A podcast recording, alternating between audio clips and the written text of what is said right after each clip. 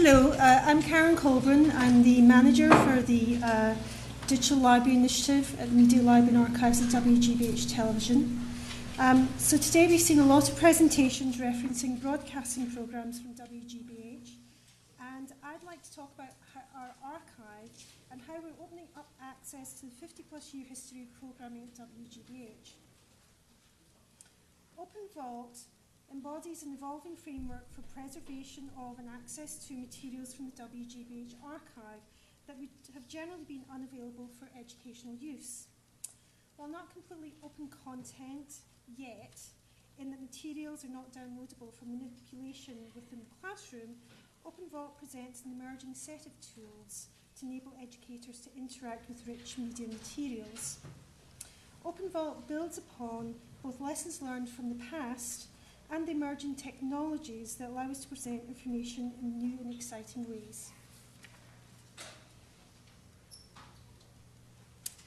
Thanks to funding from the National Endowment of the Arts, National Endowment for the Humanities and the Institute of Museum and Library Services, WGBH Media Library and Archives had created three standalone websites for particular titles from their collection. New Television Workshop, based on experimental video art, Say Brother, a local series on, African, on the African American community in Boston, and the 10 o'clock news, uh, the local nightly news station that was on air from 1976 to 1991.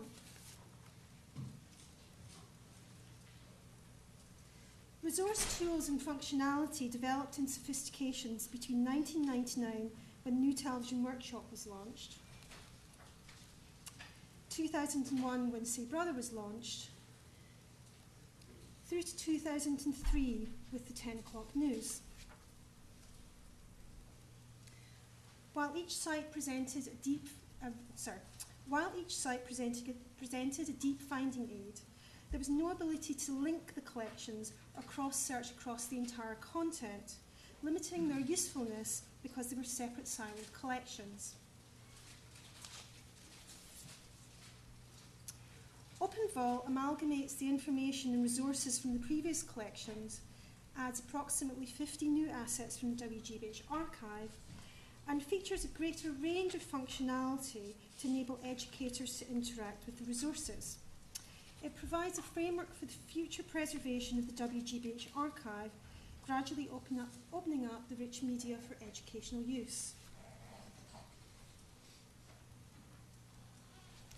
Interviews from War and Peace in the Nuclear Age, Vietnam and Television History, Press and the People, and five public domain assets to contextualise the inter interview material comprise the new, the, the new assets. We created digital files for all the raw material, as well as clips that would be displayed on the website. This was especially important for some of the 20-year-old War and Peace in the Nuclear Age tapes that were already showing signs of deterioration.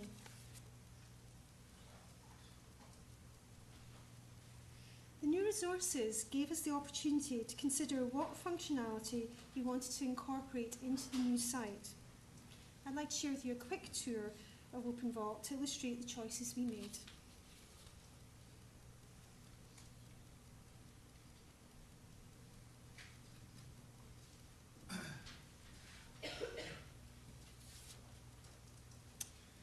The opening homepage uh, offers a mosaic that gives you a glimpse into the treasures of the archive. As you scroll across each tile, it displays it displays the title of the item in the top left corner.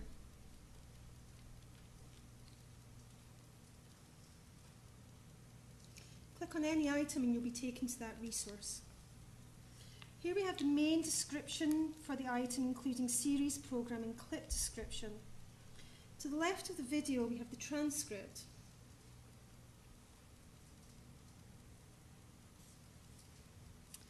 This shows you the section of the transcript relating directly to the streaming clip. Click on full transcript, and you'll be sorry, sorry again.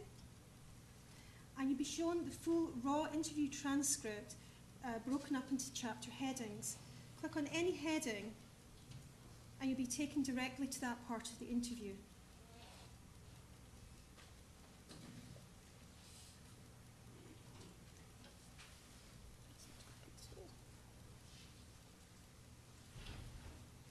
Notes feature,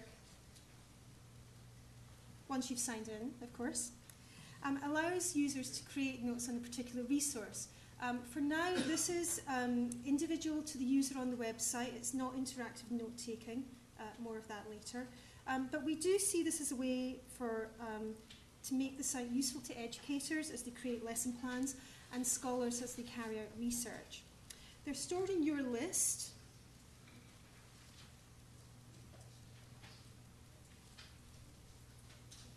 And again, once you've signed in, which I shan't bother here, um, you can delete and update any of your notes in your list and reorder things in your list so that you can, you can keep up to date with the, uh, the research and the notes that you're taking.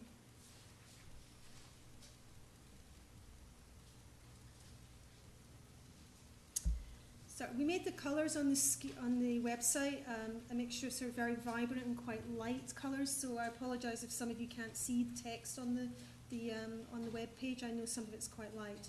But here on the web page, we, we have the ability to um, send a URL to somebody else. And again, we see this as a way to share information among educators and scholars and the public so they can be directed directly to a page that you're interested in, in showing them. And you can put messages on that as well. So you could always cut and paste your notes into the body of the email for a student to, uh, to use.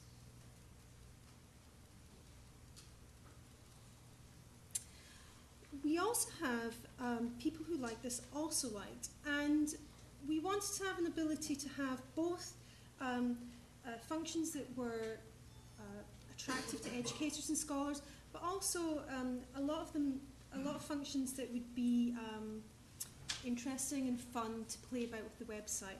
So we have people who like this also liked, which is, oops, which is based on Netflix or Amazon principle, where when you're on a page, you'll be shown items of similar interest. So, for example, with President Carter sought to in Afghanistan, we have um, the nuclear physicist MGK, uh, Menon, uh, Paul Nitze, and Helmut Schmidt pages that you can uh, click onto. As part of our mission to make content available to educators, Media Library and Archives does want to expand the use of materials on the website. As such, a proportion of the interviews are available on DVD at cost to educators, so they'll have the full resource for use in their learning environment. Our hope is to eventually have complete video streaming uh, on the site, uh, but as we know, bandwidth is always an issue, as are rights considerations, and it is something that we're looking into for the future, and possibly Internet 2 uh, will help us to achieve some of the goals that we want to, to go forward with.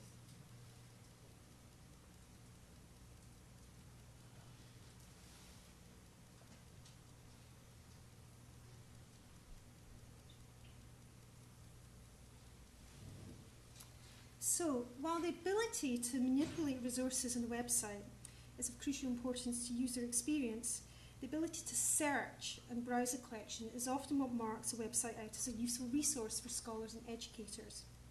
Within our budget and timeline, we wanted to create as many search and browse options as possible to offer, it, to offer differing, differing types of users paths to exploring the assets on the website. We have a simple keyword search or an advanced customized search that can be limited by date, title, etc. Within the basic search, for example, should I put in Savoy Cafe?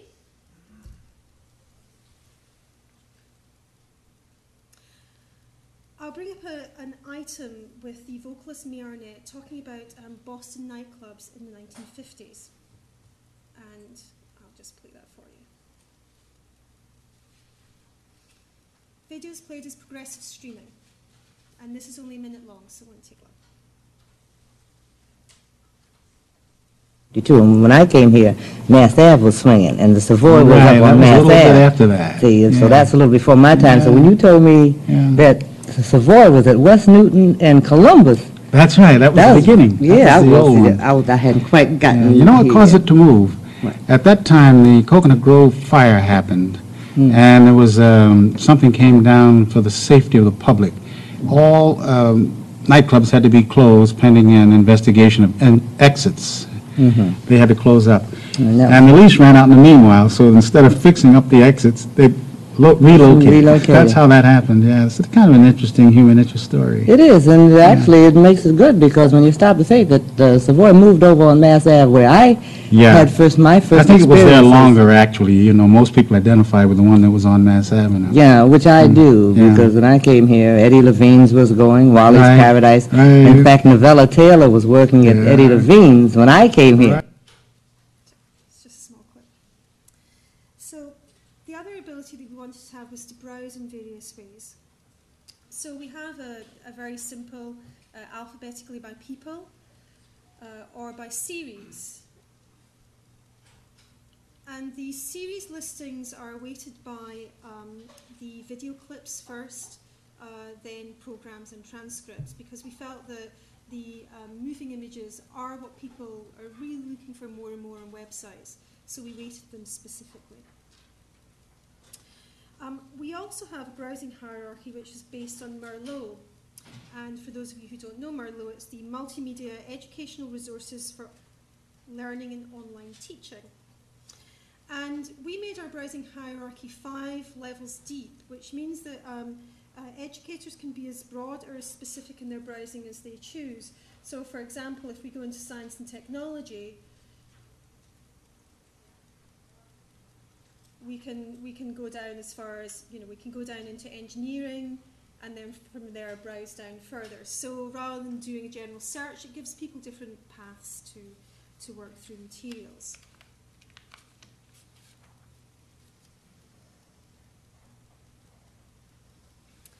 We currently have over 1,300 assets on OpenVault, of which five, over 550 have streaming clips. The access we're creating to the WGBH archive materials for educational use is an ongoing evolving process. In collaboration with UMass Boston and the CCN MTL here at Columbia, we do hope soon to have the opportunity to work with the film-based series Vietnam Television History, a mammoth preservation project in and of itself.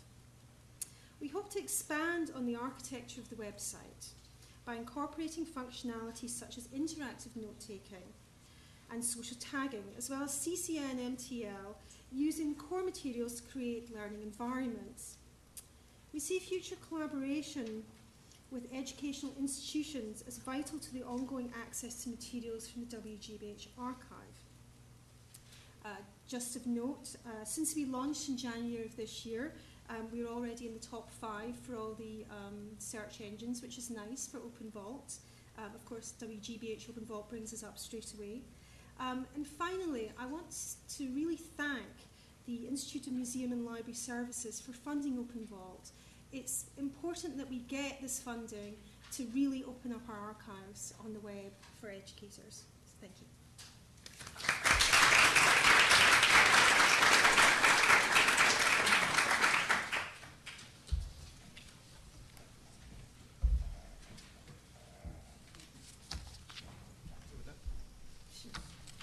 Hi, I'm Jane Johnson. I'm the MIC Project Manager at the Library of Congress. I am a librarian by training. I was a working cataloger for about 20 years at the UCLA Film and Television Archive, as was Andrea. Um, uh, the Library of Congress Prints and Photographs Division, and also the LA County Museum of Art. Uh, I'm just curious how many of you have been to the MIC site? It's pretty good. Those of you that haven't, it's mic.loc.gov. That's your destination when you get home. Um, let me just start out here.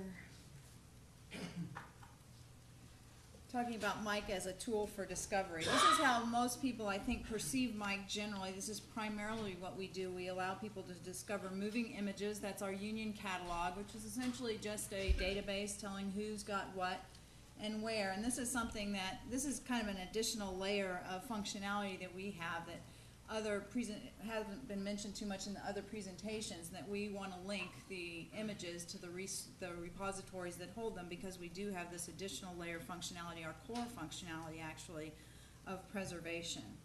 Then we have an archive directory, which leads you to discover organizations holding moving images, and then information about moving images and their preservation, and those are our information resources.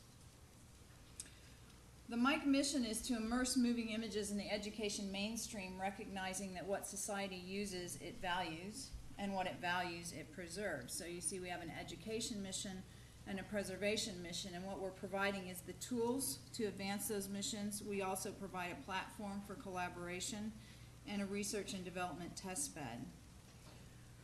We're a collaboration between the Association of Moving Image Archivists and the Library of Congress. This project grew out of the U.S. National Moving Image Preservation Plans, which I'll just mention briefly in a moment. And our initial development was funded by the National Science Foundation. We're part of the National Science Digital Library. This is the MIC homepage. You can see here the Collections Explorer is where you search the Union Catalog. And if you go to the advanced search, that was just the quick and dirty search, of course. Here you can limit by field within the record, metadata, and you can also limit your search by organization. So this gives you a lot more precision in your searches. The other thing that's interesting is that you can search by organization and sometimes you'll get a little better functionality than, that way than if you actually walked into the door of one of these archives, taking the Library of Congress, I'll use my own institution as an example. It's actually a little bit difficult or clunky to go into the Library of Congress catalog and pull up only moving images. Whereas with MIC, you can go straight in here, you can limit your search and pull up only moving images within our collection. And this is Archive Explorer, this is the archive directory. And the uh, advanced search. So MIC really started out with these moving image preservation plans, which were authorized by national legislation in the U.S. The redefining film preservation came out in 1994, and then the television and video preservation followed three years later. These are really state-of-the-field reports that describe the crisis in film preservation, and they, they included a number of recommendations. And what the Library of Congress did is it came to the Association of Moving Image Archivists and asked us to and I'm wearing two hats here. I'm also on the AMIA board of directors. So, and Andrea was a former president of AMIA. We have It's number. my CV. You're good holding. Yeah, yeah, we have a number of AMIA members here. I'm happy to see. But LC came to AMIA and asked us to put together an implementation plan. And so what, what we did is we went out, well, we had a, a number of task forces were formed. And we did, the cataloging task forces, um, was, gave us the seeds of MIC. We hired a, someone to do a feasibility study, that was Grace Agnew, and she not only did a feasibility study, she actually built the plan and built the arch, uh, developed the architecture for MIC. There are a number of components. Uh, there's first the union catalog, as I mentioned, the archive directory, informational resources. All of this is available through a portal structure. A really cool tool that we have is a mapping utility or mapping wizard that allows you to actually take a local metadata schema if you have your records in a database in FileMaker Pro or Access or even an Excel spreadsheet. You can then map those through this mapping wizard and uh, bring your bring your records into the MIC Union catalog. The cataloging utility is being developed right now at Rutgers University Libraries based on their workflow management system, and that will allow people to input, people and organizations to input their records directly into the MIC Union catalog. I'll talk about that a little later. And then the service providers directory, which is being developed right now at Georgia Tech. And this is a parallel development to the archive directory, but it lists organizations and individuals who provide products and services for moving image collections. And this just shows you our portal structure. I don't know if you can read that print, but we've got a general users portal, an archivist portal, and a science educators portal.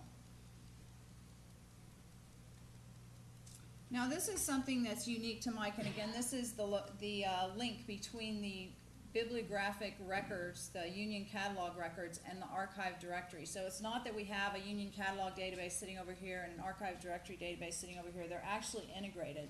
This is something that was very important to the archivists because they hold, of course, a lot of physical materials, analog, legacy materials that really can't be viewed in their present form. So they didn't want to put their records out there twenty-four seven for the, all the world to see, then have people calling their archive and, and being disappointed that they couldn't view them. Wastes the archive's time and disappoints the users. So we developed this integration of the two databases so that when you pull up a record, for example, here from the Peabody Awards collection at the University of Georgia, you can link directly into their archive directory record and find out what some of their access policies are. This would be the archivist portal, and this just shows you that on the left side, left-hand navigation bar tends to be links to existing resources on the internet. And then the, it's not a good, this page isn't a really good example, but usually in the, uh, portal home pages, you'll see, um, white, original white papers written by experts in the field, usually AMIA members, and this is part of AMIA's mission. And this is AMIA's place in the partnership. The Library of Congress provides staffing, management, infrastructure, and AMIA primarily develops the resources, the informational resources that you find on the site. And you'll see within the archivist portal, there are three subportals, cataloging metadata, preservation, and programming for exhibition. And this is just an example of some of the links, footage calculators, film stock date codes. Of course, we're in the archivist portal, and this is technical information resources. The cataloging utility is a front-end input form for the Union Catalog records. Now, the Union Catalog as it exists right now is primarily descriptive metadata.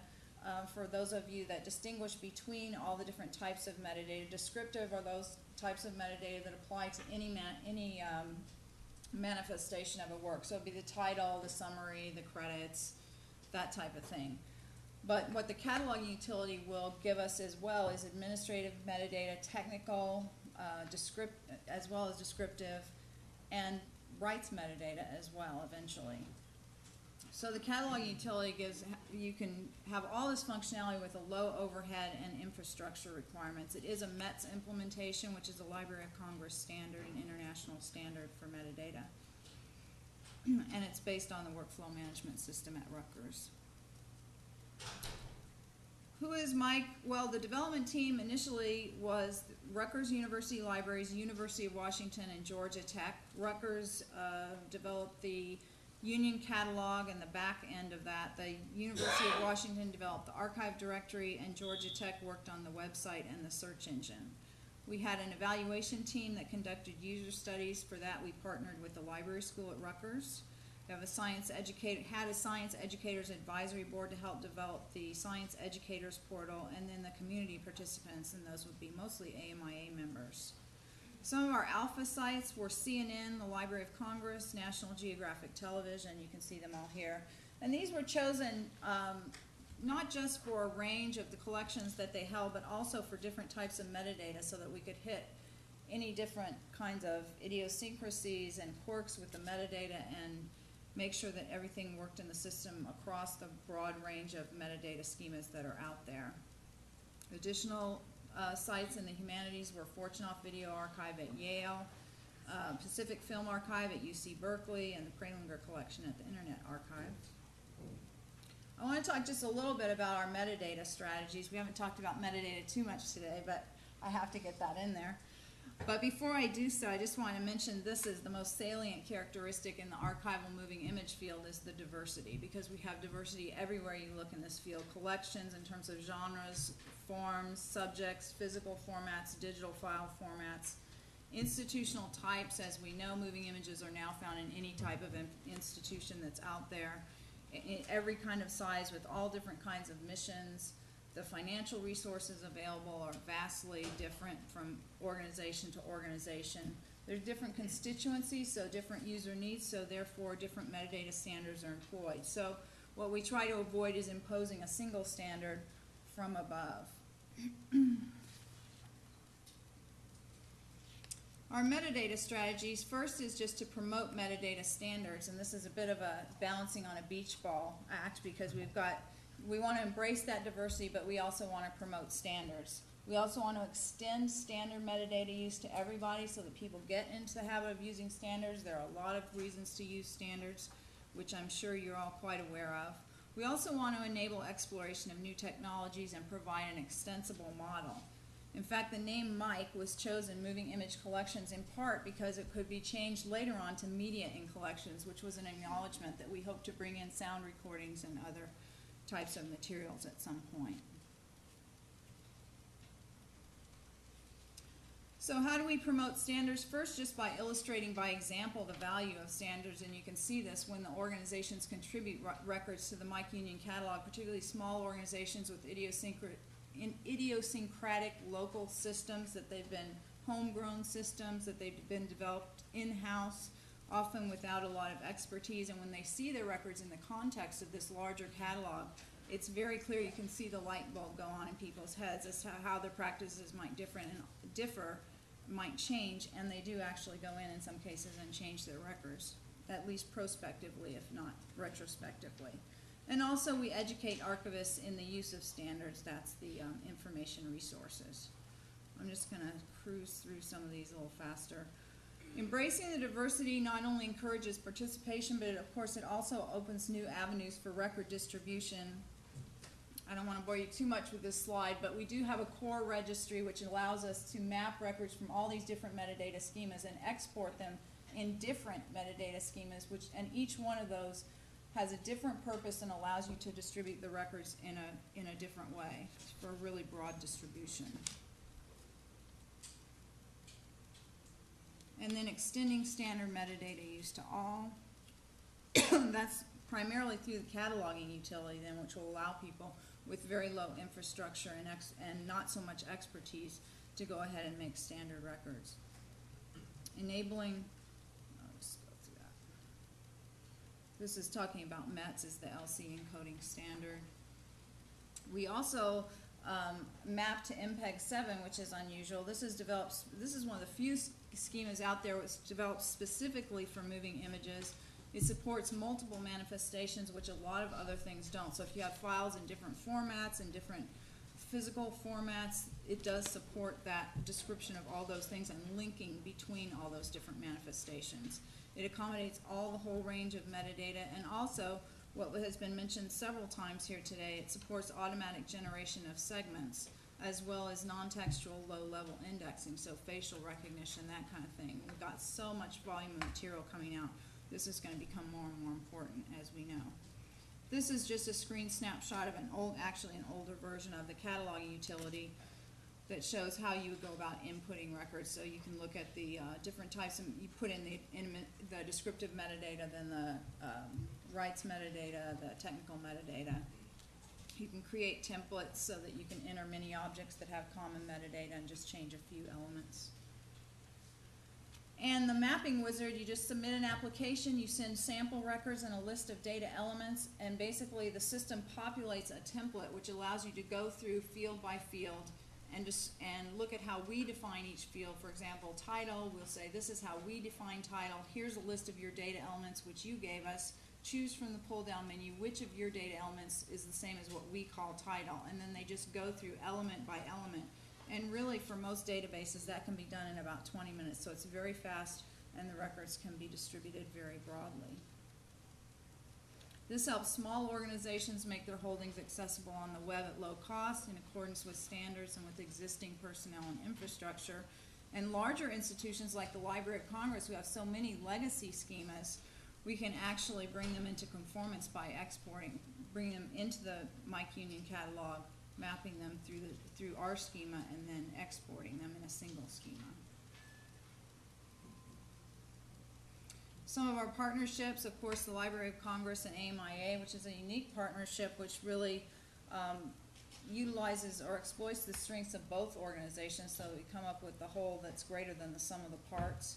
The three university developers. We've also used the MIC uh, architecture in other projects at Rutgers and in New Jersey. The New Jersey Digital Highway uses a lot of the um, development work that was done for MIC.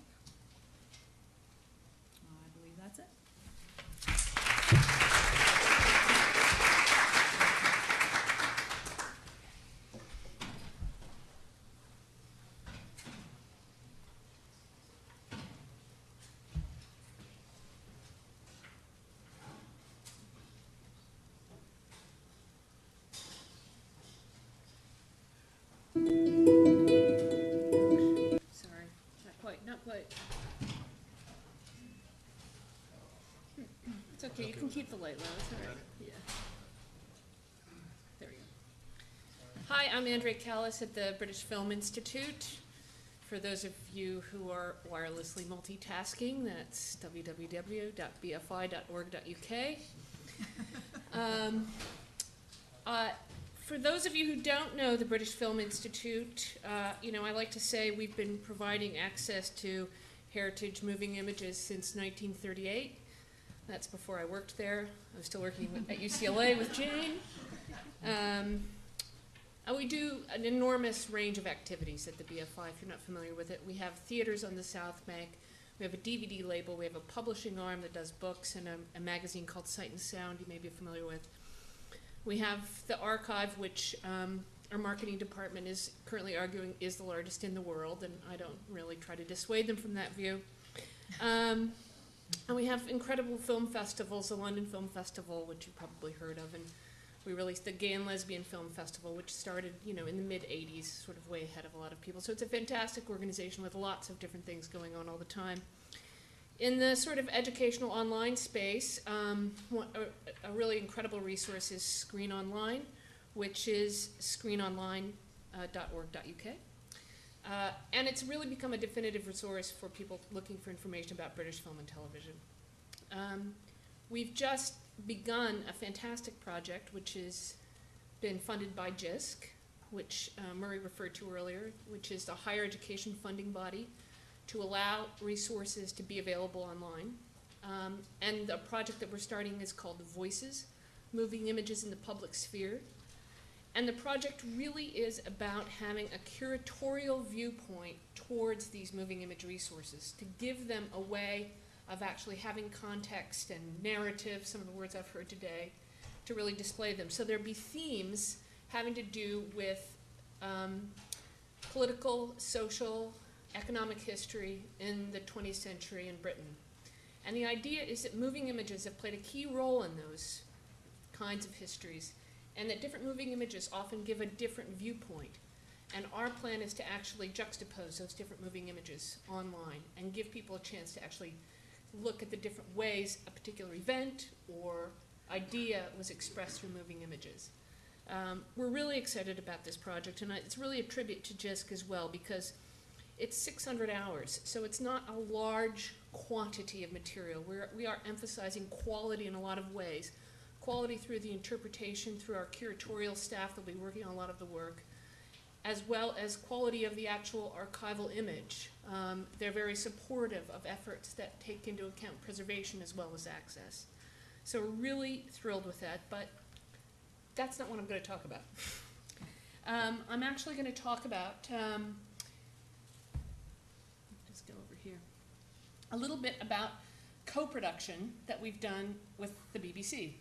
Um, and we did, uh, uh, we've actually come together with something that I think is really exciting. And I think to sort of start it off, I'll just show a little clip. So now if we can turn down those.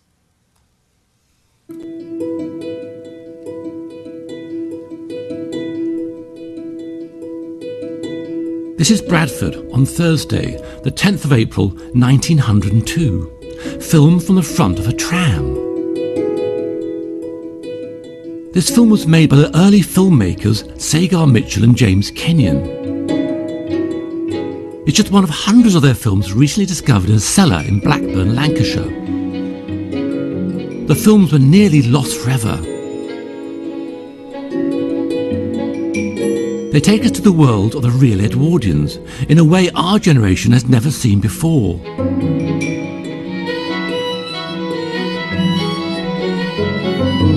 We will find out who these people were and what their lives were like.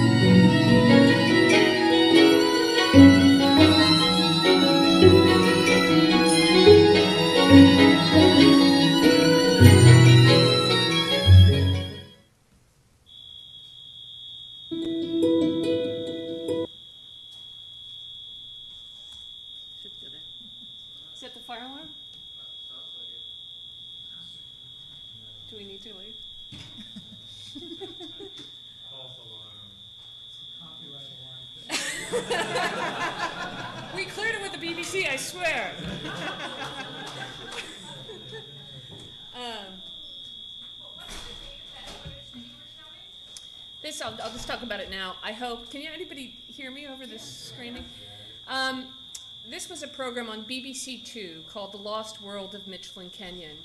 And 8 million people watched it, which is a lot of people in the UK. Uh, and it really, this three part series moved the concept of a program. That's really annoying. into a format. Um, It's just in this room, so it's not a fire alarm, it's not ringing anywhere else in case anyone starts.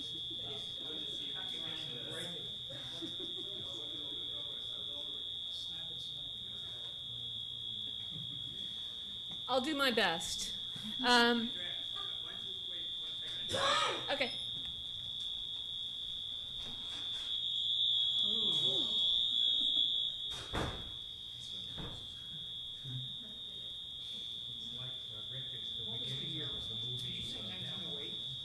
Yeah, there were between 1900 and 1911. The films were, were shot between that, that time period.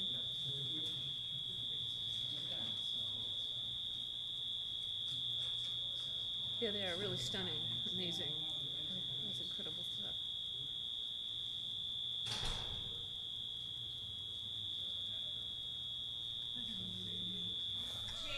Can I ask you a quick question?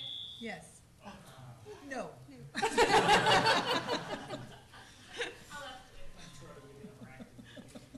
Uh, as a result of the popularity of the Mitchell and Kenyon program, the BBC now regularly co-produce with the British Film Institute. Uh, we've done another program called The Open Road, which I'll talk about a little later as well.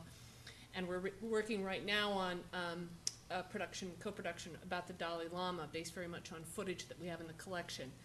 And the idea of the co-production really allows us to um, work together to use the best efforts of both the archive as well as the BBC together.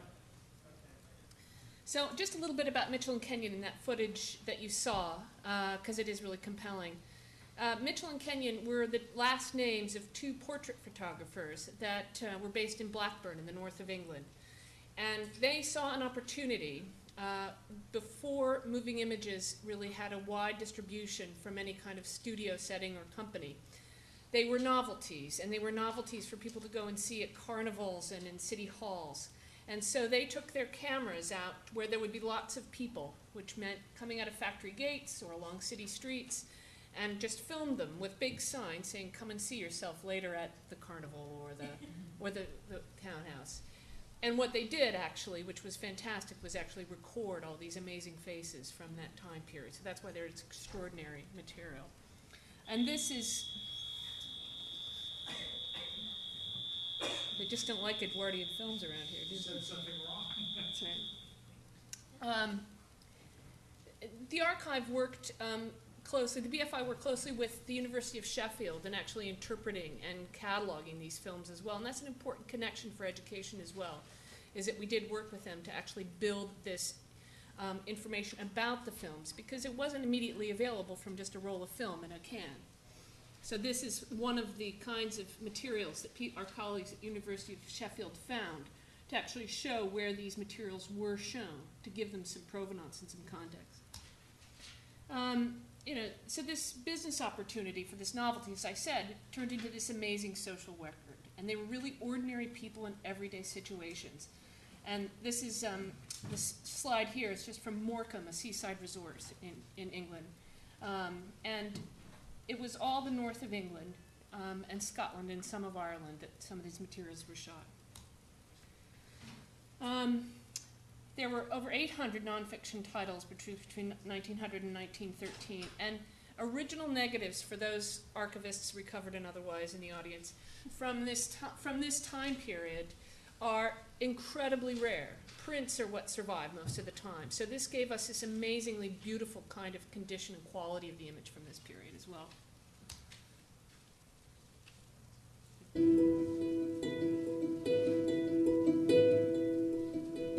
In the early 1900s, moving film was a brand new invention, and there was no such things as cinemas. It wasn't their aim to make an historic record of Edwardian life. They made them to entertain and make a profit, just like the film business now.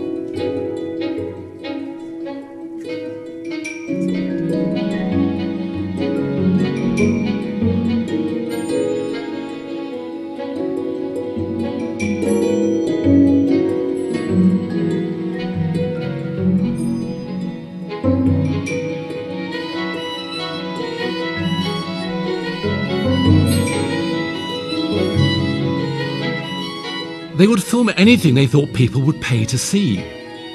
But by filming at factory gates, as in this film, they would be guaranteed big audiences. The people they filmed would be curious enough to pay to see themselves on screen.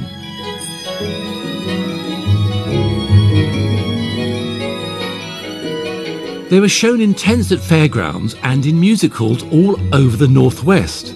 And these local films were the most popular item on the bill.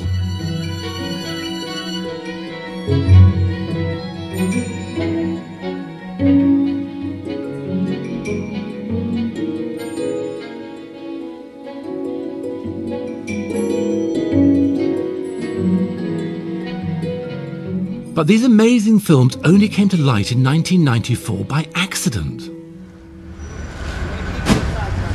Builders were refitting a shop when they discovered three metal churns in a cold basement full of old film. They were nearly thrown away, but fortunately they handed them over to local film historian Peter Worden instead. He realised immediately that this was a forgotten treasure of Mitchell and Kenyon films. He stored them carefully before donating the find to the nation.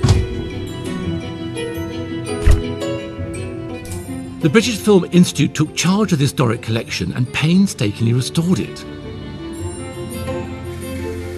It took three years, but now the results are amazing. A hundred year old films with hardly a scratch. Many as clear as the day they were shot. So uh, that's a clip just to give more of the footage, but also just to show you how the BBC program absolutely relied on a lot of the research that the BFI and University of Sheffield had done to actually create the information about the program.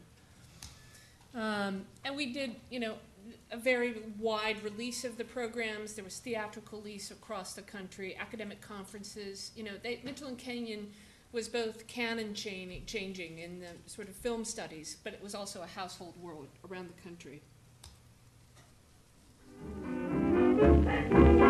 Claude's adventurous journey took him past 150 places, from mountaintops to bustling cities.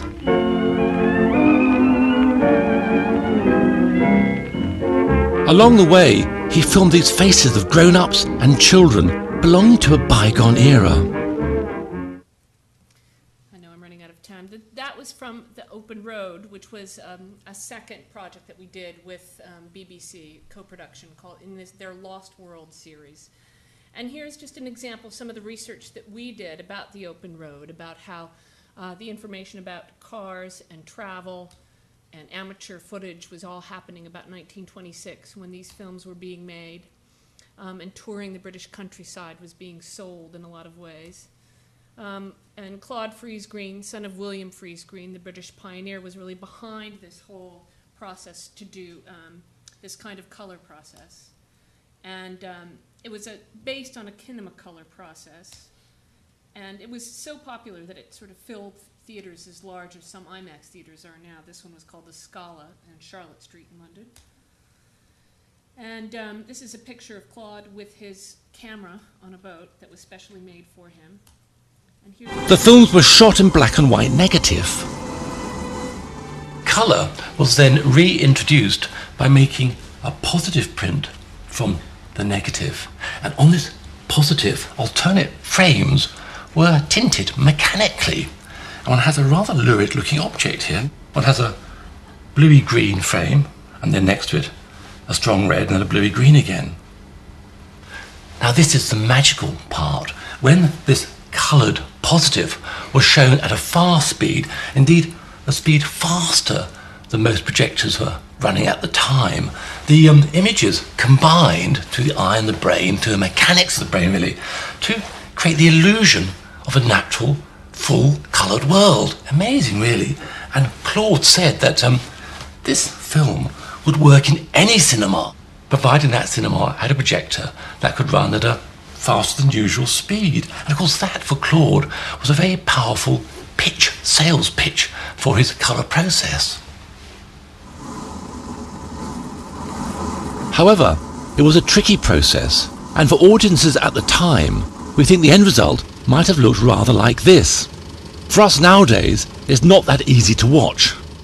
But with modern day printing technology, the British Film Institute, who carefully preserved and stored I'm just going to show you one final clip of the restoration that we did. So this is the, and um, so again, I think, you know, the research that the producer, Emma Hindley, of these programs, who was fantastic, did, she absolutely paid attention to the kind of accuracy and historical research we'd done, both with the technology and the surrounding contextual history. And um, it gave us, gives us a chance to to showcase this work that we do, spend a lot of time on restoring. Th- because Claude um, had sort of a red and green um, palette, he liked redheads, or gingers, as we call them. So that's, I mean, that's it really. Just um, uh, here's some more information about the open road, and I have to just end quickly with a shot from our Mediatheque on the South Bank. If you're in London, you must come by. We have about 400 hours of archive footage available there, which is another way we're giving access to the world. Thanks very much.